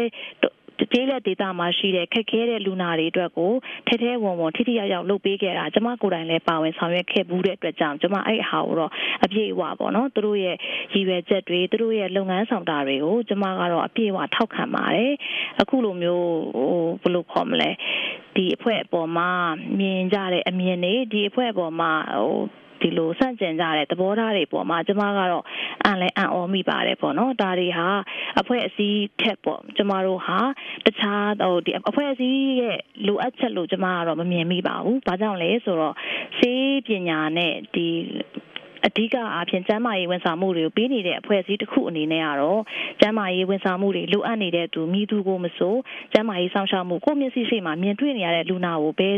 ဘယ်စေးပညာဘယ်ကျန်းမာရေးဝန်ထမ်းကမှလစ်လျူရှုပြီးထားနိုင်မှာမဟုတ်ဘူးလို့ကျမကတော့မြင်ပါတယ်။ဒါကြောင့်ဒါအဖွဲ့အစည်းရဲ့လိုအပ်ချက်တော့မဟုတ်ဘူးပေါ့နော်။ဒါမဲ့လည်းကျမတို့ဟာဒီလိုအဖွဲ့အစည်းတွေရဲ့ကူညီဆောင်ရှောက်မှုကိုနှစ်ပေါင်းများစွာရခဲ့ပြီးတော့ကျမတို့နိုင်ငံမှာအကျိုးရှိခဲ့တဲ့အသက်ရှင်ခွင့်ရနေတဲ့လူနာတွေအားလုံးရဲ့မျက်နှာကိုလည်းထောက်ထားတဲ့နယ်လို့ကျမကတော့မြင်ပါတယ်ရှင်ဟုတ်ကဲ့ဆိုတော့ဒီကိစ္စမှာအခုမကြသေးခင်ကအခုဖြစ်သွားတဲ့ဒီပူနွေးနေဖြစ်သွားတဲ့ဒီ MSF AZG ကိစ္စကိုပဲကျွန်တော်ထပ်ပြီးတော့မမေးစပဲဖြူမေးချင်ပါဆိုတော့ဒီမှာဟိုအစိုးရဘက်ကပြောထားတာကတော့ဒီတနိုင်ငံလုံးတော့မဟုတ်ဘူးပေါ့လေဒီ MSF AZG အနေနဲ့ကဒီအာရခိုင်ပြည်နယ်အတွင်းမှာသူတို့လုပ်နေတဲ့လုပ်ငန်းတွေနဲ့ပတ်သက်လို့အဲ့ဒီဘက်မှာသူတို့ ဟိုနားလည်မှုစာချုပ်လာချိုးဖောက်တာတွေပါရှိတယ်လို့သူတို့ဘက်ကထောက်ပြတာရှိတယ်ဆိုတော့ဟိုဒီနားလည်မှုစာချုပ်လာချိုးဖောက်တယ်ဆိုတော့နားလည်မှုစာချုပ်လာထဲမှာရောမဘီဇွယ်ဖြူအနေနဲ့ဘယ်လောက်တွင်းကြကြသိလို့ရအသိထားလဲမသိဘူးဟိုဘလို့မျိုးကဏ္ဍတွေမှာချိုးဖောက်တာလဲတကယ်များချိုးဖောက်တာတွေရောအရင်တုန်းကပေါ့နော်မမေလုတ်ခဲ့စဉ်ကာလကကြုံတွေ့ခဲ့ဘူးတာရှိလားတဘောကတော့ကိုရင်ကျင်းမှုနဲ့မတိုက်ဆိုင်တာပဲဖြစ်ဖြစ်အဲ့လိုမျိုးပေါ့နော်နား လည်မှုစာကြွန်လာထဲမှာဘာတွေပါတယ်ဆိုတာကိုကျွန်မအတိအကျတော့မသိပါဘူး။ဒါပေမဲ့လည်းကျွန်မကိုယ်တိုင်အဲ့အဖွဲ့ထဲမှာအကြာကြီးလုပ်ခဲ့တဲ့ဝန်ထမ်းတဦးအနေနဲ့ကျွန်မအမြင်ကိုကျွန်မတဦးရဲ့အမြင်ကိုပြောရမယ်ဆိုရင်တော့ကျွန်မတို့နိုင်ငံကတည်ဆဲဥပဒေတွေကျမတို့နိုင်ငံကဒလိထုံးတန်းစံလာတွေယဉ်ကျေးမှုတွေကိုချိုးဖောက်တဲ့အလုပ်လှုပ်ဆောင်မှုမျိုးတော့ကျမလုပ် တာဝန်ထမ်းဆောင်ခဲ့တဲ့နှစ်ပိုင်းခြားကာလတွေအတွင်းမှာကျမကတော့မမြင်ဘူးမတွေ့ဘူးခဲ့ပါဘူးလို့အဲ့တော့ဟိုပြောချင်တာအဖွဲ့အစည်းနဲ့ကျမတို့ဟာအဖွဲ့အစည်းအတွင်းမှာအလုပ်လုပ်နေတဲ့ဝန်ထမ်းတွေရဲ့အခန်းကဏ္ဍကိုနည်းနည်းကွက်ကွက်ပြားပြားခွဲခြားပြီးမြင်ဖို့တော့လိုလိမ့်မယ်လို့ကျမထင်ပါတယ်။ဘာကြောင့်လဲဆိုတော့ကျမတို့ဟာအဖွဲ့အစည်းကအကောင်းသောရည်ရွယ်ချက်နဲ့လှုပ်ဆောင်နေတာမှန်တော်ညာလဲအဖွဲ့အစည်းရဲ့လုပ်ငန်းဆောင်တာတွေကိုနေ့တူကအကောင့်ထဲပေါ်ဆောင်ရွက်နေတာကြတော့နိုင်ငံသားဝန်ထမ်းတွေဖြစ်တယ်လေ။ အဲ့ဒီခါကျတော့ဒီဟိုလူဆိုတာဟိုလက်တောင်အတိုးရှိမညီသေးတာပဲပေါ့နော်ဆိုဒီလိုလူမှုရေးအသင်းအဖွဲ့တွေမှာဝင်ရောက်လုပ်ကန်နေကြတဲ့လူတွေထဲမှာလည်းကျမတို့ဟာဟိုကောင်းတဲ့သူဆိုးတဲ့သူပေါ့နော်အမြင်ချင်းမတူတဲ့သူအယူဝါဒချင်းမတူတဲ့သူဆိုတာတွေကတော့ပါနေမှာပဲရှိနေမှာပဲအဲ့တော့ကျမတို့ဟာဒီကိုမြင်ရတွေ့ရတဲ့ဟို ပိုနဲ့အဓိကထိတွေ့ဆက်ဆံရတယ်ပေါ့နော်ဝန်ထမ်းတွေဒါမှမဟုတ်ရင်လည်းအမားယွန်းတွေကိုလောက်ကိုပဲကျမတို့ကကြည့်ပြီးတော့မှထောက်ပြပြီးတော့မှအဖွဲ့အစည်းရဲ့ကောင်းမွန်တဲ့ရည်ရွယ်ချက်တွေပြီးခဲ့တဲ့ဝန်ဆောင်မှုတွေလှုပ်ဆောင်ခဲ့တဲ့တမိုင်းတောင်းတွေကိုလစ်လျူရှုမယ်ဆိုရင်တော့အဲ့ဒါကကျမတို့နိုင်ငံအတွက်မတမ်းမှဝမ်းနည်းစရာကောင်းလိမ့်မယ်လို့ကျမကတော့ထင်ပါတယ် ဟုတ်ကဲ့ဒီနေရာမှာကျွန်တော်ဒီဟိုသူတို့ကစောစောရခိုင်ကိစ္စလေးပြောထားတော့အခုရခိုင်ပြည်နယ်ကသောရချင်ကနေပြီးတော့အီးမေးလ်နဲ့ရေးထားရေးပြီးတော့ဆွေးနွေးထားလေးကျွန်တော်တို့ဟိုတင်ပြကြပါတယ်ဟိုမတ်တင်ကြီးတိုက်ဖတ်ပြပေးပါအောင်ခင်ဗျာဟုတ်ကဲ့ပါရှင်ဒီ MS အဖွဲ့အကြောင်းပြောရမည်ဆိုပါကကျွန်တော်တို့ရခိုင်တိုင်းရင်းသားများဟာခင်မင်ဖော်ရွေတတ်သောလူမျိုးများယဉ်ကျေးတတ်သောလူမျိုးများဖြစ်တော်လဲ နိုင်ငံတကာအလဲမှာရိုင်းဆိုင်သောလူမျိုးများအဖြစ်ပုံဖော်နေသောအကူအညီများကိုမလိုပါ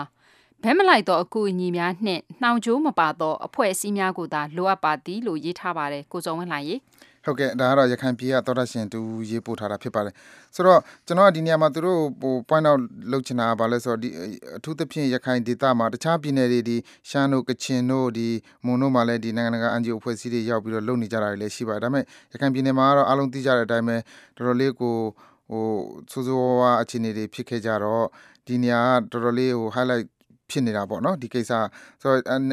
ရခိုင်ပြည်နယ်ထဲမှာရောက်နေတဲ့နိုင်ငံတကာ NGO အဖွဲ့အစည်းတွေကုလသမဂ္ဂအပါအဝင်ပေါ့ ဒီဟာဘက်လိုက်မှုရှိတယ်ဒီသူတို့ကအကျိုးလိုလိုညောင်ရင်လောင်းတယ်ဆိုတဲ့ပုံစံမျိုးနဲ့ဒေသခံတွေဘက်ကပြန်ပြောနေကြတော့ဒါတွေဟာဘယ်လောက်ထိခိုင်မာမှုရှိသလဲဆိုတာကိုကျွန်တော်သိချင်တာပါဆိုတော့မခင်လေးရောပြောပြလို့ရမလားဒီသူတို့လိုမျိုးဒေသခံတွေဘက်ကအဲ့လိုမျိုးအမြင်တစ်မျိုးရှိလာတဲ့အပေါ်မှာပေါ့နော်အကူအညီပေးတဲ့အဖွဲ့အစည်းတွေဟုတ်ကဲ့ပါ ကျမကတော့ပြောရရင်ကျမကိုယ်တိုင်ရခိုင်ပြည်နယ်ကိုတစ်ခါမှနေရောက်ဖူးတဲ့အတွက်အဲ့ဒီဒေသမှာဖြစ်ပျက်နေတဲ့ဖြစ်ပျက်တွေဒေသခံနော်တိုင်းရင်းသားတွေအခြားတစ်ဖက်ကလူတွေခံစားနေရတာတွေကိုကျမဒီကနေပြီးတော့မှန်းပြောရင်တော့တိတ်ပြီးတော့ဟိုကျမရဲ့အကဲဖြတ်မှုကမှန်လိမ့်မယ်လို့မထင်ဘူးဖြင့်ဒါပေမဲ့ကျမတို့စဉ်းစားဖို့လိုတာကကျမတို့အဲ့ဒီခုနပြောနေတဲ့ဆွဆွဲနေတဲ့အဖွဲ့အစည်းတွေကအရင်ဆုံးတည်းကအကူအညီပေးနေတာနာအခုမှလာပြီးတော့ဒီပြဿနာတွေဖြစ်မှဝင်ပြီးအကူအညီပေးတာလား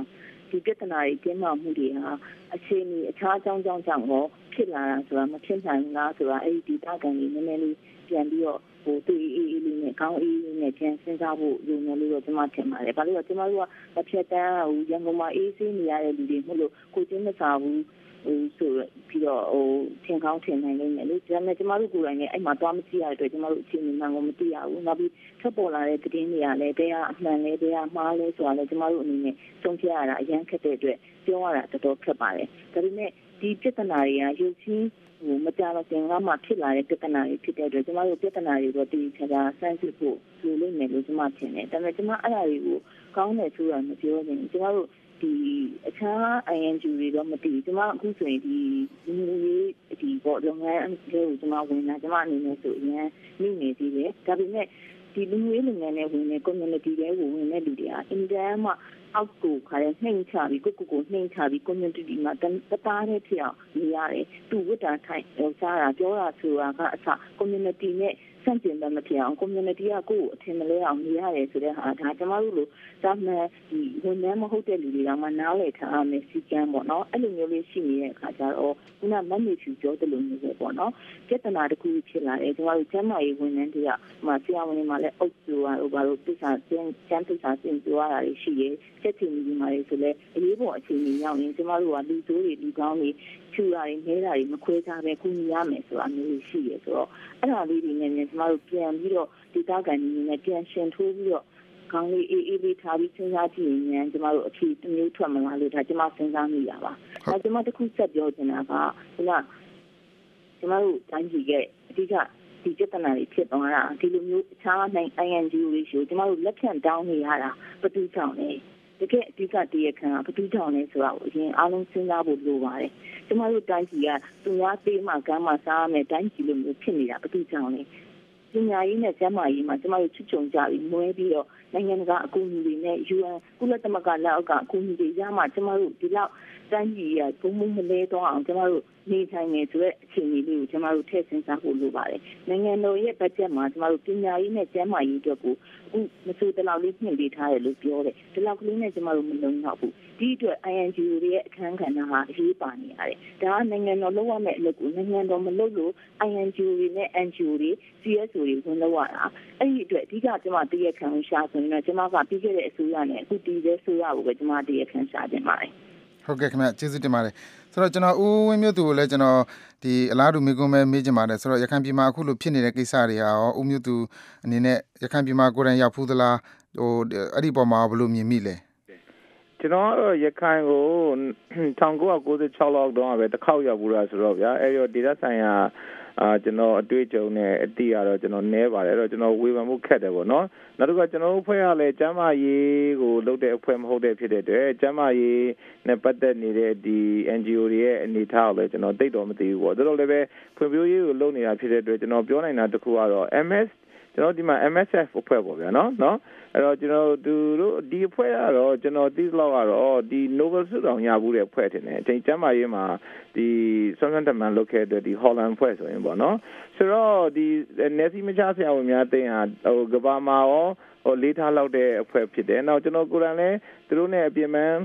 တရန်ရဆက်ဆံကြည့်ရတဲ့အနေအထားတွေရဆိုရင်တော့ သူတို့ရဲ့လိုအပ်မဲ့ professional ပေါ့နော်ဒီသူတို့ရဲ့ဟိုတက်ပညာပိုင်းဆိုင်ရာမှာတော့တကယ်ကိုအလေးထားပြီးတော့လုပ်တယ်ဒီနိုင်ငံရေးတော်မှမကြည့်ဘူးကုညီရမယ့်လူကိုကုညီရမယ်ဆိုတော့သဘောတရားတွေပြည့်နှက်တာတော့လည်းကျွန်တော်တွေ့တယ်ပေါ့တို့တော့လည်းပဲဆိုတော့မတ်မေစဘေပြောလို့ပေါ့ဗျာအဖွဲ့အစည်းမှာကောင်တယ်ဖော်တဲ့လူတွေကဖွဲ့စည်းတဲ့မှာစီကံတွေဘယ်လောက်ရှိတော့လဲပဲဒီစီကံတွေကိုလိုက်နာဆောင်ရွက်လဲဆိုတဲ့နေရာမှာတော့ကျွန်တော်တို့နိုင်ငံသားဝန်ထမ်းတွေလည်းရှိမယ်နောက်တစ်ခုကပြည်တွင်းဝန်ထမ်းတွေလည်းရှိမယ်ဒီလူတွေရဲ့ လိုက်နာခြင်းတုံးဘယ်လောက်တိကျလိုက်နာခြင်းတုံးလဲဆိုရဲပေါ်လဲမူတည်တယ်ပေါ့အဲ့တော့ဒေတာခန်တွေကပြောနေတာဖြစ်တဲ့ခါကျတော့လေဒေတာခန်တွေမှာခံစားချက်တွေလည်းရှိနေတယ်အမြင်မျိုးလည်းရှိမယ်တို့တို့လည်းပဲတို့လည်းပဲတမန်တမတ်ကြတဲ့ဒေတာခန်တွေလည်းအများကြီးရှိမယ်လို့ထင်ပါတယ်သူတို့တင်တဲ့ဟာတွေမှာလည်းပြောစရာအကြောင်းလေးတွေရှိလာလို့ဖြစ်လိမ့်မယ်လို့ထင်တယ်အဲ့တော့ကျွန်တော်တို့ကအဝေးရဆိုတော့လေဘလို့မှမဆုံးဖြတ်တတ်ဘူးပေါ့လေနောက်တစ်ခါလည်းနိုင်ငံတော်ကလည်းနိုင်ငံတော်ကတားလာရတဲ့အဆင်ဖြစ်တယ်ဆိုတော့လေသူမှချို့ အချက်လက်အခြေခံလေးတွေရှိနေတာလေးလည်းဖြစ်လိမ့်မယ်တို့လည်းပဲဒီသတင်းချက်လက်တွေအကုန်လုံးကိုသက်ဆိုင်သူတွေအားလုံးကြားထဲမှာပုံမှန်လင်းလင်းမြင်မြင်သာသာနဲ့ပေါ့နော်ဒီလိုလေးဟိုပြန်ပြူးပြီးလက်ခံမှသာလင်းကျွန်တော်တို့ကအကောင်းဆုံးလုပ်နိုင်မယ်တော့ထင်တယ်လေဘာလို့ကျွန်တော်တို့အနေနဲ့ကတော့အပြင်ကလူအနေနဲ့အဆုံးဖြတ်ဖို့တော့ခက်နေတာပေါ့ဗျာဟုတ်ကဲ့ခင်ဗျဟုတ်ကဲ့ဆိုတော့ဟိုနိုင်ငံတော်အစိုးရအနေနဲ့ကတော့ဒီအခုလိုမျိုးစောစောအမခင်လေးပြောသလို ဒီနိုင်ငံတကာ NGO အဖွဲ့အစည်းတွေ ပြပအကူအညီတွေ မလို့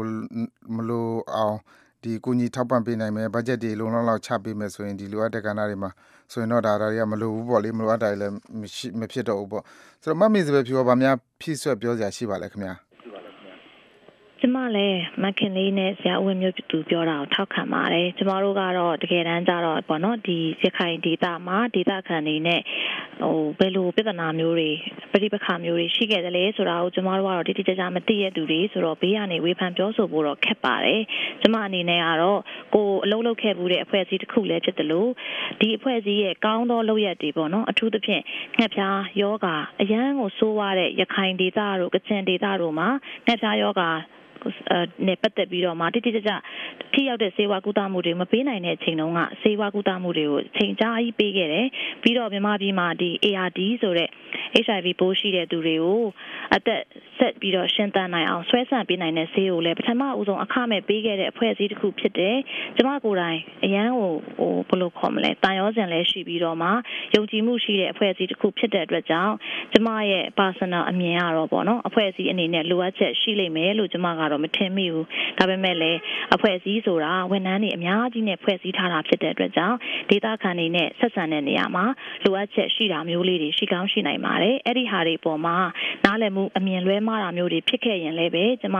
အာကတော့ပုတ်ပွင့်လင်းလင်းပေါ့နော်ဟိုဖြည်းဖြည်းလဲလဲညှိနှိုင်းဆွေးနွေးတဲ့နယ်လို့ပဲကျမတော့ထင်ပါတယ်ဘာကြောင့်လဲဆိုတော့ကျမတို့နိုင်ငံမှာအခုအဖက်အဖက်ဖက်ကနေအရာရာအားလုံးဟာလိုအပ်ချက်တွေအများကြီးရှိနေသေးတဲ့အချိန်ကာလပါအဲ့တော့ဘလောက်ပဲနိုင်ငံတော်က ကျန်းမာရေးဆိုင်ရာဟိုဘတ်ဂျက်တွေကိုတိုးမြင့်ပေးတယ်ဆိုစေကမူတကယ်တမ်းလိုအပ်ချက်ရှိနေတဲ့ကျေးလက်တော်ရဒေသတွေ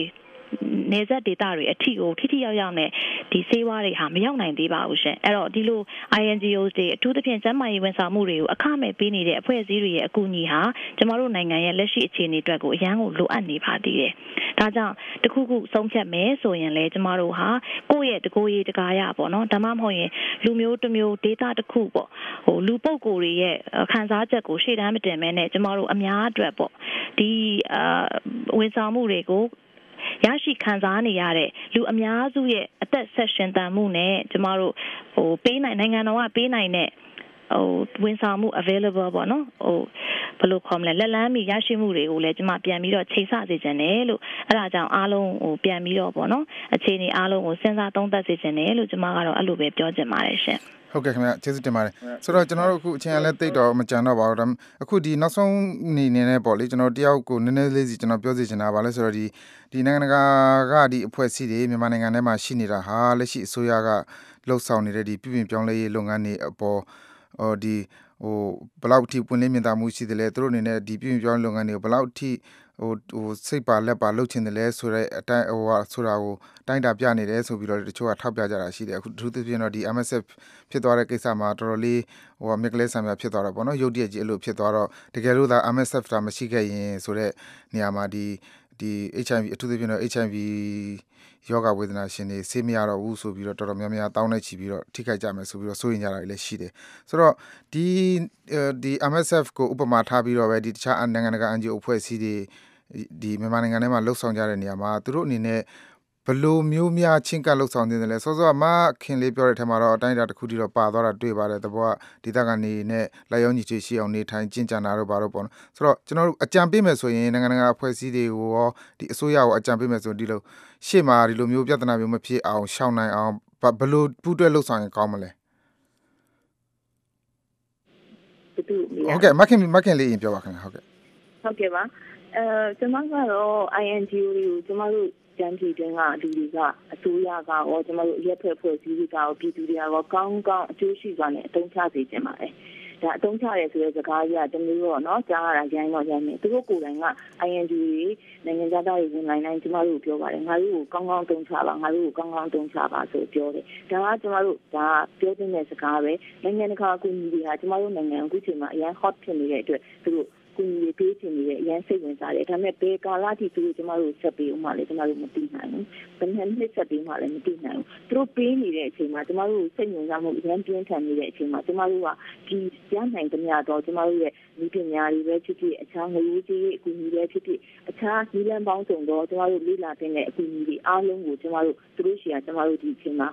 ရအောင်ယူထားတင်ပါတယ်။နောက်တစ်ခုကတော့အစိုးရဘက်ပိုင်းကဆိုရင်လည်းကျမတို့ရိုးရိုးတသားနဲ့ပေါ့နော်ပုံပုံရင်းရင်းနဲ့ကျမ transparency ရရှိရမယ် accountability ရရှိရမယ်ကိစ္စတစ်ခုဖြစ်လာရင်ဖြစ်လာတာနဲ့ချက်ချင်း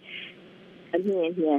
ဆောင်ရွက်နိုင်တဲ့သူ့မှာ mechanism ရှိရမယ်အဲ့လိုမျိုးရှိနေမယ်သူတို့ဘက်ကလည်းတာဝန်ယူမှုရှိနေနိုင်ငံတကာအဖွဲ့အစည်းတွေဘက်ကလည်းသူတို့လုပ်ရမယ်သူတို့လာတဲ့ agenda နဲ့သူတို့အစိုးရကိုပြောထားတာပြည်သူလူထုကိုလုပ်ပေးမယ်လို့ကြေညာပြုထားတာနဲ့လုပ်မယ်ဆိုရင်တော့ဒီမှာနိုင်ငံတကာအဖွဲ့အစည်းတွေကျမတို့နဲ့မိတ်ဆွေဖြစ်နေမှာပဲနောက်ကျမတို့ရဲ့ပြည်သူလူထုကရိုင်းတဲ့ပြည်သူလူထုမဟုတ်ပါဘူးကျင်းကျင်းချင်းချင်းနဲ့ကျမတို့သူတို့နဲ့ပူးတွဲပြီးတော့ယုံကြည်မှုနဲ့သူတို့ရှိကကျမတို့တက်နိုင်များတင်ယူမယ်ဆိုတဲ့စိတ်နဲ့ငါတို့သူတို့တစ်ချိန်မှာငါတို့သူတို့လက်ထက်ကလွတ်ပြီးကိုယ့်ဘက်ကိုကိုယ်ထူကိုထရက်တင်ထိုင်တဲ့သူတွေဖြစ်ရမယ်ဆိုတဲ့စိတ်နဲ့ကျမတို့လေ့လာမယ်ဆိုရင်ကျမတို့အတွက်အများကြီးအကျိုးရှိမယ်လို့ထင်ပါတယ်ဟုတ်ကဲ့ကျေးဇူးတင်ပါတယ်ဟိုဦးဝင်းမြတ်သူနောက်ဆုံးလေးကျွန်တော်မေးချင်ပါတယ်30စက္ကန့်လောက်ဟုတ်ကဲ့ဦးဝင်းမြတ်သူပြောပြောပြောပါခင်ဗျအော်အဓိကကတော့ဗျာဆောင်းပြောလို့ပေါ့အစိုးရရဲ့ဒီ NGO တွေကြားထဲမှာပြည်သူတွေကြားထဲမှာဆောင်းအောင်လို့ပုံမှန်လုံးလင်းဆွေးနွေးတိုင်ပင်နိုင်မဲ့เนาะဒီ public consultation လို့ပြောရဲပေါ့ဗျာဒုတိုက်ဆွေးနွေးနိုင်မဲ့အခြေအနေမျိုးလေးကို ဖန်တီးပေးဖို့လိုပါတယ်အဲလိုဖန်တီးပေးမှလည်းဘေးနာဒါကိုကျွမ်းကျွမ်းကျင်ကျင်နည်းနည်းနည်းနည်းနဲ့နော်ကင်တွယ်ပြီးတော့ဒီအဖွဲ့အစည်းတည်းရဲ့အမြင်လေးတွေကိုထင်ဟပ်ပေးနိုင်မယ်ဆိုရင်တော့ကျွန်တော်မလိုလားအပ်တဲ့ဆိုးကျိုးတွေကိုနှဲသွားနိုင်မယ်လို့ထင်ပါတယ်ဗျာဒါလေးကတော့နိုင်ငံတော်ဘက်ကလည်းလုပ်ဖို့လိုအပ်နေသေးပါတယ်ကျွန်တော်တို့ဘက်ကလည်းဒါကိုတွန်းအားပေးပြီးတော့ပြောနေအဓိကပဲပြောနေတာပဲဖြစ်ပါတယ်ခင်ဗျဟုတ်ကဲ့ကျေးဇူးတင်ပါတယ်ခင်ဗျဦးမခင်လေးဦးဝင်းမျိုးသူနောက်ပြီးတော့အမမေဇဘဖြူအားလုံးအထူးကျေးဇူးတင်ရှိပါတယ်ခင်ဗျအချင်းရဒီလောက်ပဲရတဲ့အတွက်ဒီမှာပဲရက်လိုက်ကြရအောင်ပါ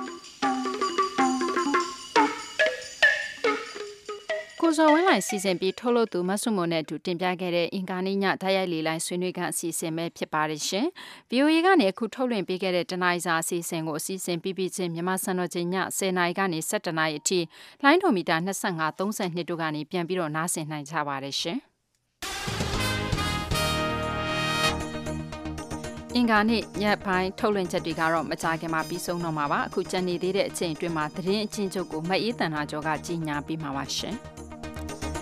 နိုင်ငံရေးမတည်ငြိမ်မှုတွေနဲ့စိတ်ဝမ်းကွဲနေတဲ့ယူကရိန်းနိုင်ငံကိုအမေရိကန်ပြည်အောင်စုကဒေါ်လာသန်းတစ်ထောင်ချင်းငွေထောက်ပံ့ကူညီပေးတော့ဖို့ကြော်ကြေညာဖို့အတွက်အမေရိကန်နိုင်ငံသားရေးဝန်ကြီး KF မြို့တော်ကိုဒီကနေ့ရောက်ရှိနေပါတယ်။ဘင်္ဂလားပင်လယ်အော်ဒေသတွင်ကဏ္ဍစုံနီးပညာနဲ့စီးပွားရေးပူးပေါင်းဆောင်ရွက်မှုအဖွဲ့ BIMSTEC ထိပ်သီးစည်းဝေးပွဲကိုနေပြည်တော်မှာဒီကနေ့ကျင်းပပြီးစီးသွားပြီးတော့သဘောတူညီချက်စာချုပ်၃ရက်လက်မှတ်ရေးထိုးနိုင်ခဲ့ပါတယ်။မြောက်ကိုရီးယားဟာအမေရိကန်နဲ့တောင်ကိုရီးယားပူးရဲစစ်ရေးလေ့ကျင့်မှုကိုကန့်ကွက်တဲ့အနေနဲ့သမုဒ္ဒရာတွေကိုတာတို့ဒုံးကြီးတွေပြစ်လွတ်နေတာမှာဒီကနေ့လည်းထပ်ပြီးတော့ဒုံးကြီးတွေပြစ်လွတ်ခဲ့ပြီးတော့ဒုံးကြီးစုစုပေါင်း9ဆင်းပြစ်လွတ်ခဲ့ပါတယ်ရှင်။ သတင်းချင်းချုပ်ကိုမအေးတနာကျော်ကြီးညာပေးခဲ့တာပါဒီညအတွက်စီစဉ်ထုတ်လို့ရမှုကမတ်ဆုမွန်ဖြစ်ပါတယ်အင်ဂျင်နီယာကတော့ Jackson Webb ဖြစ်ပါတယ်ရှင် VOA American အတန်မနေ့ခင်းမြန်မာဘာသာအစီအစဉ်ကိုမြန်မာစံတော်ချိန်မနေ့6နာရီကနေ9နာရီအထိလိုင်းဒိုမီတာ24 30နဲ့39တို့ကနေထုတ်လွှင့်ပေးမှာပါသောရရှင်များနဲ့တကွမြန်မာပြည်သူပြည်သားပေါင်းရှင်လန်းချက်မြင့်ကြပါစေရှင် VOA ကိုနားဆင်ကြတဲ့အတွက်လည်းအထူးပဲကျေးဇူးတင်ရှိပါတယ်ကျွန်မကတင်ကြထားပါ